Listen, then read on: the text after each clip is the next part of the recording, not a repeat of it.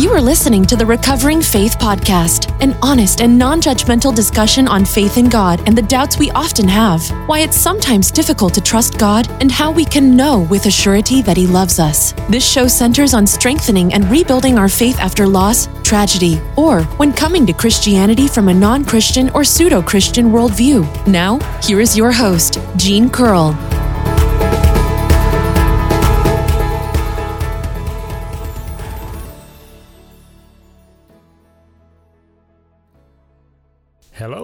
Welcome back to Recovering Faith.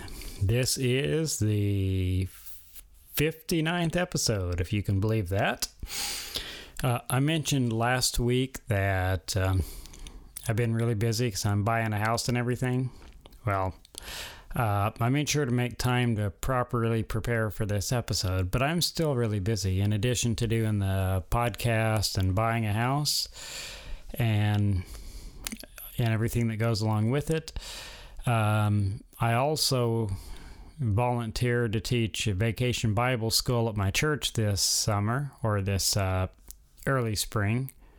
And so uh, somebody asked me today if I actually had time to teach vacation Bible school. And I said, well, there's always time to do the right thing. So, um, hope they that all works out, and I pray that I am the uh, I'm what the kids needs, and that I will be able to relate to them and help them to have a relationship with Christ. So. Anyhow, this episode, I'm calling this episode Well. That escalated quickly. And the reason I call it that is because have you ever participated in something that started out innocent enough, but eventually you knew it had crossed the line, but you weren't aware of exactly when you crossed the line, just that you'd crossed it several counties back. Because you progressed slow, so slowly at first, you didn't notice when you crossed the line, and you had difficulty pinpointing exactly at what point you crossed the line but there's absolutely no doubt whatsoever that you crossed it. I would say that most of the time we cross the line when we want to do something we know is not right or don't feel quite right about it and have to seek to justify our actions. That is at what at the point we cross the line, but we don't really pay attention. I think it all happens it happens to all of us at some point in our lives that we realize we've crossed the line and gotten too far and couldn't quite remember exactly at what point we crossed it. And the reason that happens is because we make small concessions here and there. And over enough time, we find ourselves far and away from where we wanted to be and have done things that we never thought we would do. When we seek to justify small things, we blur the line between right and wrong, and not only make it difficult to determine when we initially cross the line, but it also opens the door for much greater sins. I've never actually boiled a frog, but it's fairly common knowledge that frogs that frogs are often boiled alive and they're never put into hot water as they would immediately jump out. But when you put them into cold water that is gradually brought to a boil, they will stay in the pot and boil to death. Sin works that way as well. And when the average person is confronted by a huge sin, they would balk. But if gradually built up to it by small sins that increase gradually in severity, they will eventually commit the atrocious, uh, the atrocious sin that they were initially repulsed by. Concessions can start extremely small and be almost innocent, such as when the cashier accidentally gives you too much change and you decide to keep it because it is, after all, only 30 cents. But if we keep 30 cents that is not ours today, we may choose not to notice tomorrow when the cashier forgets to ring up the milk, and so forth and so on. When I was a child, my mother took me and my sisters to the store to buy candy. And when we were back in the car and down the road, my mother heard me tell one of my sisters that I was given too much change. So my mother immediately took us back to the store and made me give the extra money back. I tried to convince my mother to allow me to keep it because it was such a small amount, and it wasn't like I stole it, uh, because it was a store's mistake after all. But my mother had made me tell the cashier that I was given too much change, and she made me give it back. It took a while, but my mother got me to realize that I had an absolute moral obligation to give the money back, even if no one would ever notice that I had been given too much change.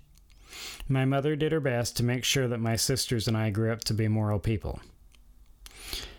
Sin starts small like a seed, and while it may not be easy to get rid of it when it's small, if we allow it to grow, it can become extremely difficult to remove. And the longer it is allowed to grow, the stronger it gets and the more difficult it will be to remove. I firmly believe that no one ever wakes up in the morning and says to themselves out of the blue, You know what? I think I'm going to have an affair today. Usually, affairs start off with things that may seem innocent, like a little quote unquote innocent flirting with that person at work. And since you didn't feel bad about uh, flirting with him, you reason that it would be no big deal for just the two of you to have lunch, which leads to confiding each other and becoming emotionally vulnerable. Over the course of time, what started off as mostly innocent through small concessions leads to shifting the goalposts farther and farther away. You say that the two of you are just friends and there's nothing going on but neither of you feel comfortable telling your spouses about it. And neither of, and since you two are just friends, you say there is no harm in having dinner together when your wife or husband is out of town. But of course, you don't tell them because they wouldn't understand. Eventually, by degrees, you're having an affair, and like the idiot you are, you don't know how you got there. I know someone who had an affair and despite the fact that I and other friends told them that they were crossing the line long before there was any physical infidelity, they chose to believe that they were doing nothing wrong up to the point that they actually crossed the biggest and final line when they engaged in sexual relations with someone other than their spouse. I think, and I am not alone in thinking this, that you have cheated on your wife or husband as soon as you allow yourself to become emotionally vulnerable with another person. Emotionally cheating is cheating, and without it, there would be no physical cheating. Sin always starts small, but it never wants to stay that way. Even though it lies to you and says it is okay, that this will be as far as it'll ever go, and one more time won't hurt. This is just slightly more than the last time, so in the grand scheme of things, it really doesn't matter.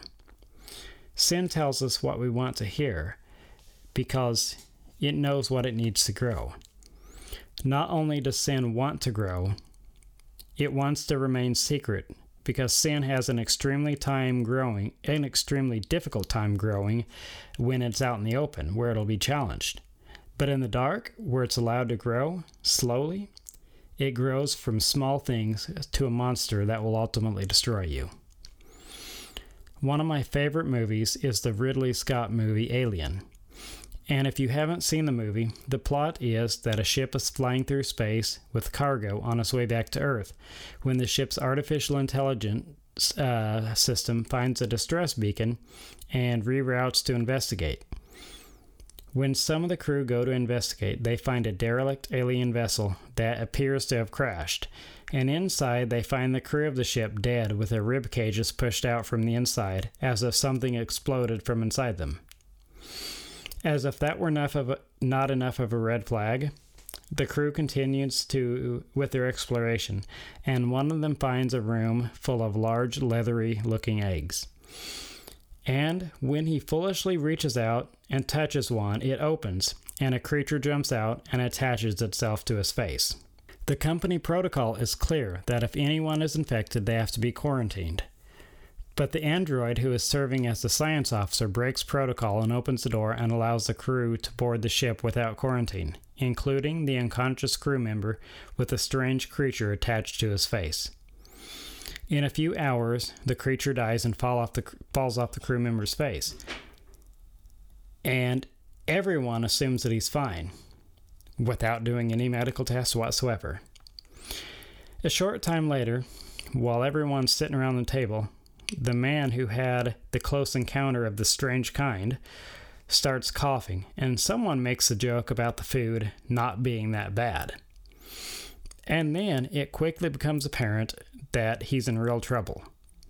No sooner than they had the man laying on his back on the table than a creature, much scarier than the one that had been attached to his face, burst out of the man's chest, spraying blood on the rest of the crew.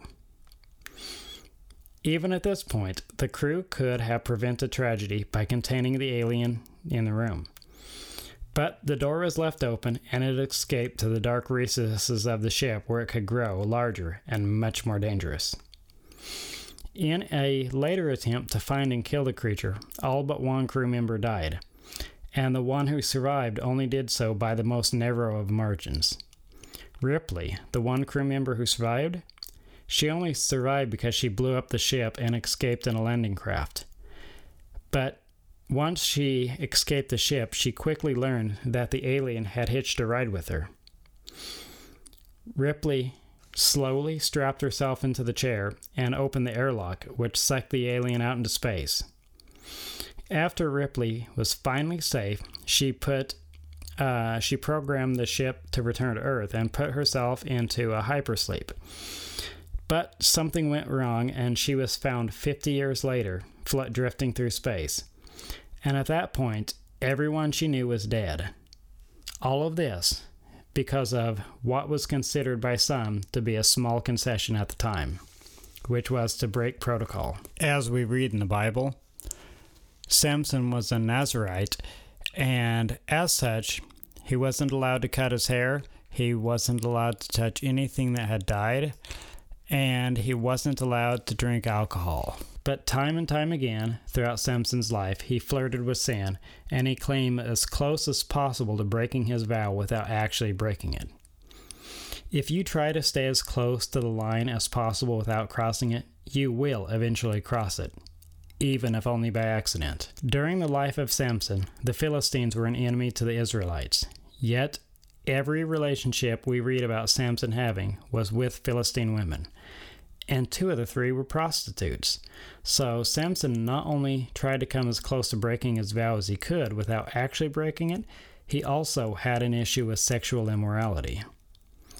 The first woman we read about Samson having a romantic interest in was a Philistine woman Samson had seen and fallen in love with near the vineyard of Timnah. And remember, a vineyard is a place where Samson shouldn't have been in the first place. Despite his parents urging him to get married to one of his own people, Samson was set on marrying the Philistine woman, and while en route to Timnah with his parents, a lion came and attacked him, and he tore it to pieces with his bare hands, as if it were a young goat, the Bible tells us. I have so many questions. I mean, who tears apart a young goat with their bare hands in the first place? And even though a young goat wouldn't fight like a lion, I can't imagine it would be easy to tear one apart with your bare hands. But anyhow, that's di- that's diverging from the actual point here. The Bible doesn't tell us why, but Samson chose not to tell his parents about the incident with the lion. I would assume that Samson didn't tell his parents because he was compromising his standards and his vows, because if he tore the lion apart with his bare hands, at some point he would have been tearing the carcass after it died, and perhaps he was afraid his parents would scald him for it. Granted, I'm not sure Samson broke his vow to not touch the carcass of anything dead that, that had died in this situation, but he was certainly skirting it at best. Later on, on the way home, Samson comes across the carcass of the lion and sees that the bees have made a nest in it, and he scoops out honey with his bare hands and eat it, eats it, and he gives some of it to his parents. But again, he keeps a secret and he doesn't tell his parents where the honey came from. The thing about sin is it has a difficult time growing in the open, and it wants to remain a secret where it can safely grow without challenge. And I would wager that if we are compelled to keep something we did secret, that on some level we know, or at least think, that it was wrong. Samson also had an unhealthy obsession with riddles, which eventually led to the death of his wife. Samson made a wager with the Philistines that they couldn't get the answer to one of his riddles, but they threatened his wife and said that unless she got him the answer, they would kill her family. So she pressured Samson for days, and finally he gave in and he told his wife the answer to the riddle. And in order to save her family, she went and immediately told the Philistine men. Well, Samson was angry, but he honored his agreement. And while he was out gathering the 30 garments that he'd promised to give if he lost the wager, his wife was given to the best man. And when he returned home, he was told that he couldn't be with his wife because she'd been given to another.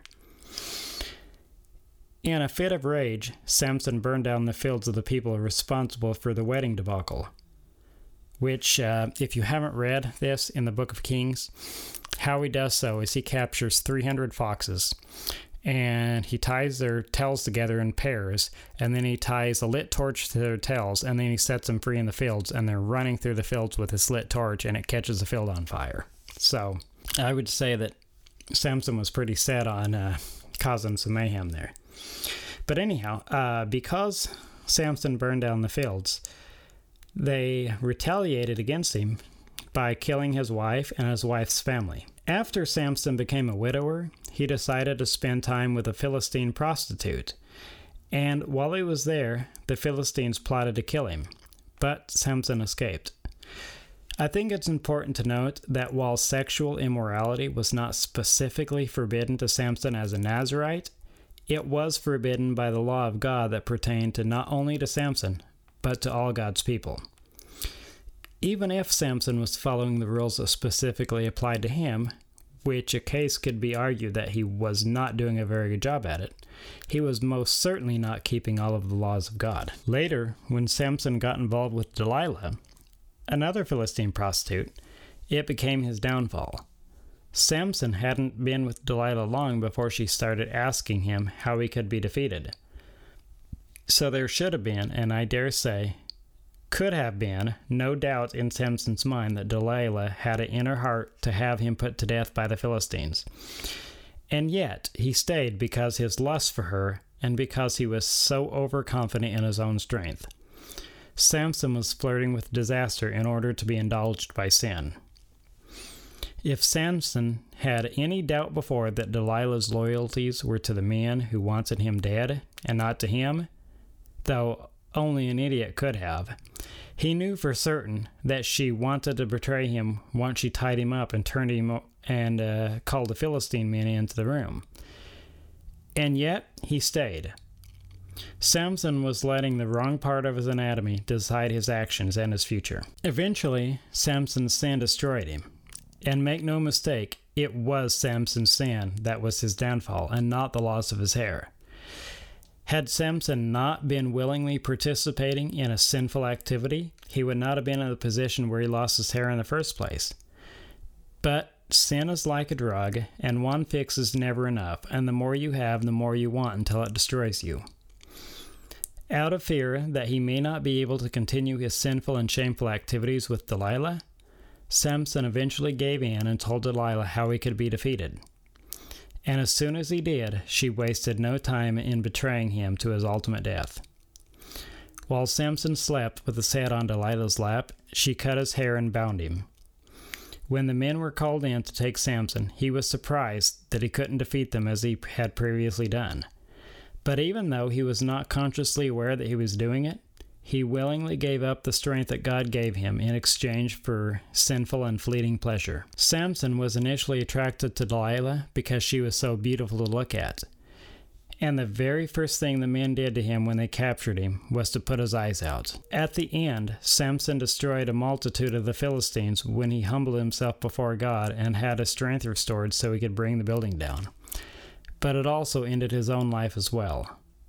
Samson's life could have gone so differently had he listened to the counsel of the Almighty God and not allowed the enticements of sin to rule his destiny. Sin is a good liar and tells us what we want to hear and tells us that it wants to remain what it is, but sin never wants to remain small.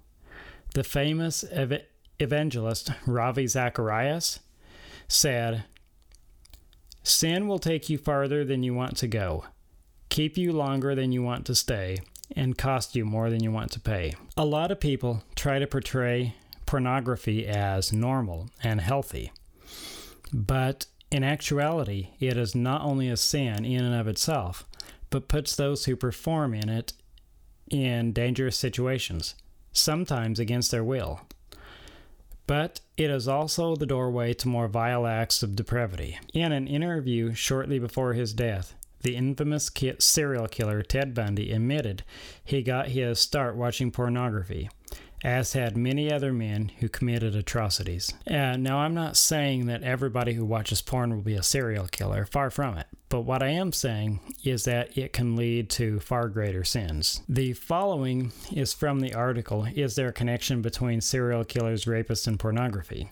And it says, when asked about his past experience with pornography, he stated, meaning Ted Bundy, I was essentially a normal person. I had good friends. I led a normal life except for this one small but very potent, very destructive segment of it that I kept very secret and very close to myself, and I didn't let anybody know about it. Then, perhaps in one of the most powerful personal accounts that has ever been given about the harms of pornography, Bundy states, I lived in prison for a long time now, and I've met a lot of men who were motivated to commit violence just like me. And without exception, every one of them was deeply involved with pornography. Without question, without exception, deeply influenced and consumed by addiction to pornography. It may not be a hard scientific evidence, but it is definitely an eye opening statement coming from one of the most notorious serial killers of all times. In the recent movie about Ted Bundy, Zac Efron was cast as Ted Bundy, and the reason they cast a wholesome looking all American guy like Efron instead of someone who is more typically viewed as creepy, such as Steve Buscemi or Gary Busey or William Dafoe, is because that's the way everyone viewed Ted Bundy in real life up to the point where he was caught. Wholesome, all American guy with a trustworthy face and demeanor. A lot of people falsely think that you can see sin in people's faces, but some people hide it well. A lot of people falsely think that Judas Iscariot just exuded evil, and that everyone who saw him knew to stay clear and not trust him. But that's not the case, not even close. The apostles unanimously voted Judas to be in charge of the money bags precisely because they viewed him as the most trustworthy and honest among them. If any of the apostles would have been suspected of not being faithful, it would have been Peter, but no one suspected Judas. I want to make this clear that no one other than other than Jesus saw the betrayal by Judas coming. Not even Judas. And that is why when Jesus said at the last supper that one of them would betray him, they each in turn said, "Lord, is it I?" instead of saying, Lord, we all know it's Judas. Judas started out as the most trustworthy among them, and because of small concessions that led to bigger sins, he got to the point where he committed the worst sin anyone has ever committed, which was betraying the Lord Jesus. When the turning point really came for Judas was during a dinner visit at the house of Simon the leper, when a woman poured the expensive perfume on the head of Jesus. And Judas, who had control of the money bags, wanted to sell it so he could take some of the money. But of course, he argued that it was to help the poor, which a lot of people would think was a solid argument, but not Jesus. And the Bible says, While he was in Bethany, reclining at the table in the home of Simon the leper, a woman with an alabaster jar of very expensive perfume, made out of pure nard, she broke the jar and poured the perfume on his head. Some of those present were saying indignantly to one another, Why is this waste of perfume? It could have been sold for more than a year's wages, and the money given to the poor. And they rebuked her harshly. Leave her alone, said Jesus. Why are you bothering her? She has done a beautiful thing to me. The poor you will always have with you, and you can help them at any time you want. But you will not always have me. She did what she could. She poured perfume on my body beforehand to prepare for my burial. Truly I tell you, wherever the gospel is preached throughout the world, what she has done will also be told in memory of her. Then Judas Iscariot, one of the twelve, went to the chief priests to betray Jesus to them. They were delighted to hear this and promised to give him money. So he watched for an opportunity to hand him over. Mark 14, 3 through 16. So Jesus basically told Judas that if he wanted to help the poor, he could do so at any time he wanted with his own money, and that the woman would always be remembered for what she did. Which is true because we are just reading about her today. As far as far as the poor always being with us, that is also true. And have you ever noticed that in church, whenever anyone suggests making an improvement on the building or anything else that costs money, someone will always throw in the bit about helping the poor? But of course, they never think about helping the poor at any other time, much less do anything about it. There will always be poor, but sometimes you have to make repairs and you have to keep the lights on. I'm not saying that we shouldn't help the poor. But what I am saying is that more often than not, those who say we should help the poor instead of whatever was suggested are doing the least for the poor and actually care the least about them. When it says some who were present were indignant, it was mostly referring to Judas, who didn't care about the poor at all and only thought to help himself to the money bag. Some theologians think that the portion he thought he could have gotten away with from the amount the perfume would have been sold for was 30 pieces of silver. And that is why he asked for that sum when he betrayed Jesus. Judas was not only indignant because he did not get the money, but also because Jesus corrected him and made him look like the fool he was in front of people. And it was at that moment he decided to betray Jesus, the God of the universe and the Savior of mankind.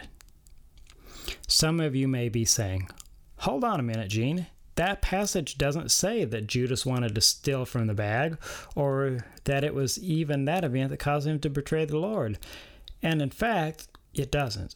But the beauty of having four Gospels written by different men is that some recorded small details that the others didn't.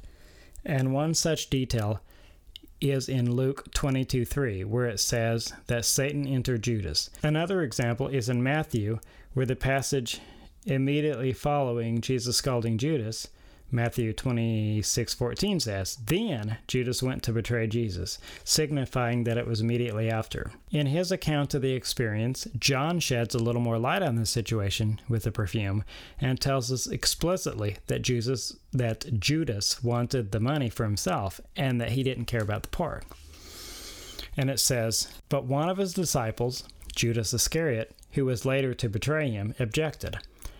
Why wasn't this perfume sold and the money given to the poor? It was worth a year's wages. He did not say this because he cared about the poor, but because he was a thief. As keeper of the money bag, he used to help himself to what was put into it. Leave her alone, Jesus replied. It was intended that she should save this perfume for the day of my burial. You will always have the poor among you, but you will not always have me. John 12, 4 through 8. It wasn't a surprise to Jesus that he was betrayed by Judas, and he gave him every chance in the world to repent. But Judas never took the out that Jesus was offering. Just a few days after the incident with the perfume, Jesus washed all of the apostles' feet, which was something that a master would never do for a follower, but rather something a slave would do for those over them. But Jesus humbled himself to serve those beneath him. I have to wonder how Judas felt to have Jesus washing his feet after he had agreed to betray him. I may be out in left field on this one, but I don't believe Judas thought Jesus would actually be killed because he got himself out of some pretty tight places time and time again.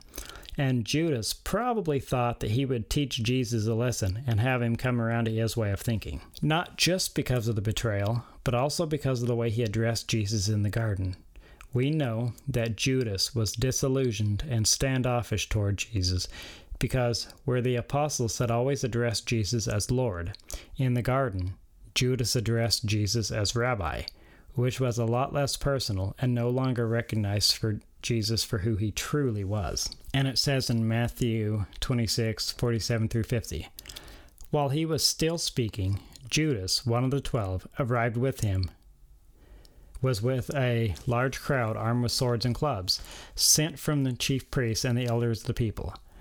Now the betrayer had arranged a signal with him. The one I kiss is the man, arrest him. Going at once to Jesus, Judas said, Greetings, Rabbi, and kissed him. Jesus replied, Do what you came for, friend.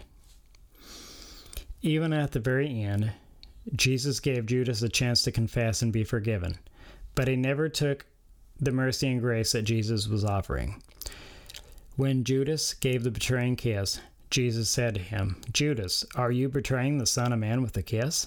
Luke 22 through Luke 22 48. In the end, Judas felt such intense guilt and shame for what he had done that he tried to return the money uh, that he was paid for the betrayal, but it was refused, so he threw it down on the floor and he went out and hanged himself. And as it tells us in Acts 1 18, that the rope broke and Judas fell down the cliff and the rocks cut him open and his guts spilled out. What a horrible and gruesome death for a man who had once showed so much promise and was giving every opportunity to be saved from himself and from the devil. Even if you think you've gone too far to be forgiven, you have not so long as you are still alive. Jesus has given you the chance to turn from your sins and to follow him. Don't be like Judas and refuse the grace that Jesus is offering. As with Judas and as with Samson, sin starts like a seed but can grow massive if it's allowed to remain. It may not be easy to squash a baby monster, but it's a lot easier to kill a small monster than a full grown one. And it's even easier to prevent the monster in the first place by following quarantine protocols. A small tree may take a little effort to remove, but if it is allowed to grow to adulthood, it can be nearly impossible to remove. The seeds of a giant redwood tree are only an eighth of an inch in diameter, but they can grow to be almost 400 feet tall. And once they are established, they are difficult to remove. Redwood trees doesn't have pitch like most coniferous trees, so it's almost impervious to fire. And they're resistant to insects, and the roots go, grow to intertwine with other trees, which almost makes it impossible to remove one tree without taking out the entire grove. This lesson isn't on home groups, but if you aren't in a home group, you should be, because they work a lot like the community of redwoods. Whatever sin seeds, or even growing sin, you have in your life, you need to get rid of them at all costs before it destroys you. A lot of people falsely believe that because they created the sin, they can control it. But as Frankenstein learned, just because you created something doesn't mean you can control it. And sometimes your creation becomes so powerful that it controls you.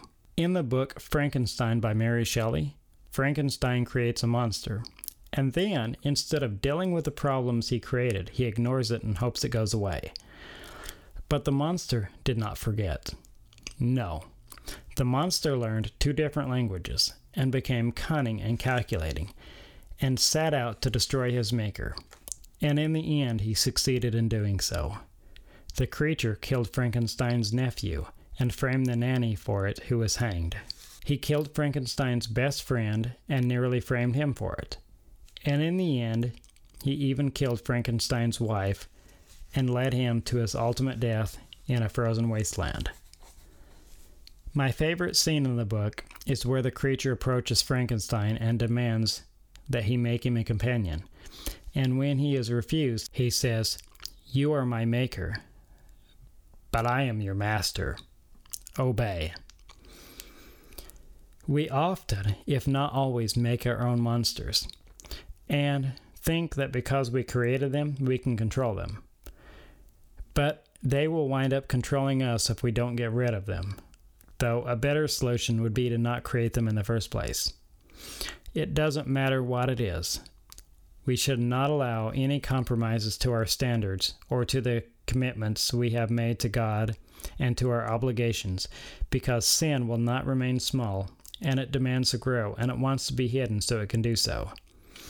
Get rid of the sin seeds in your life, and don't plant new ones. God will help you to rid your life of the seeds of sin. But remember, God mostly answers our prayers in the form of another person and it is often helpful to have a brother or sister in Christ to help us through our struggles.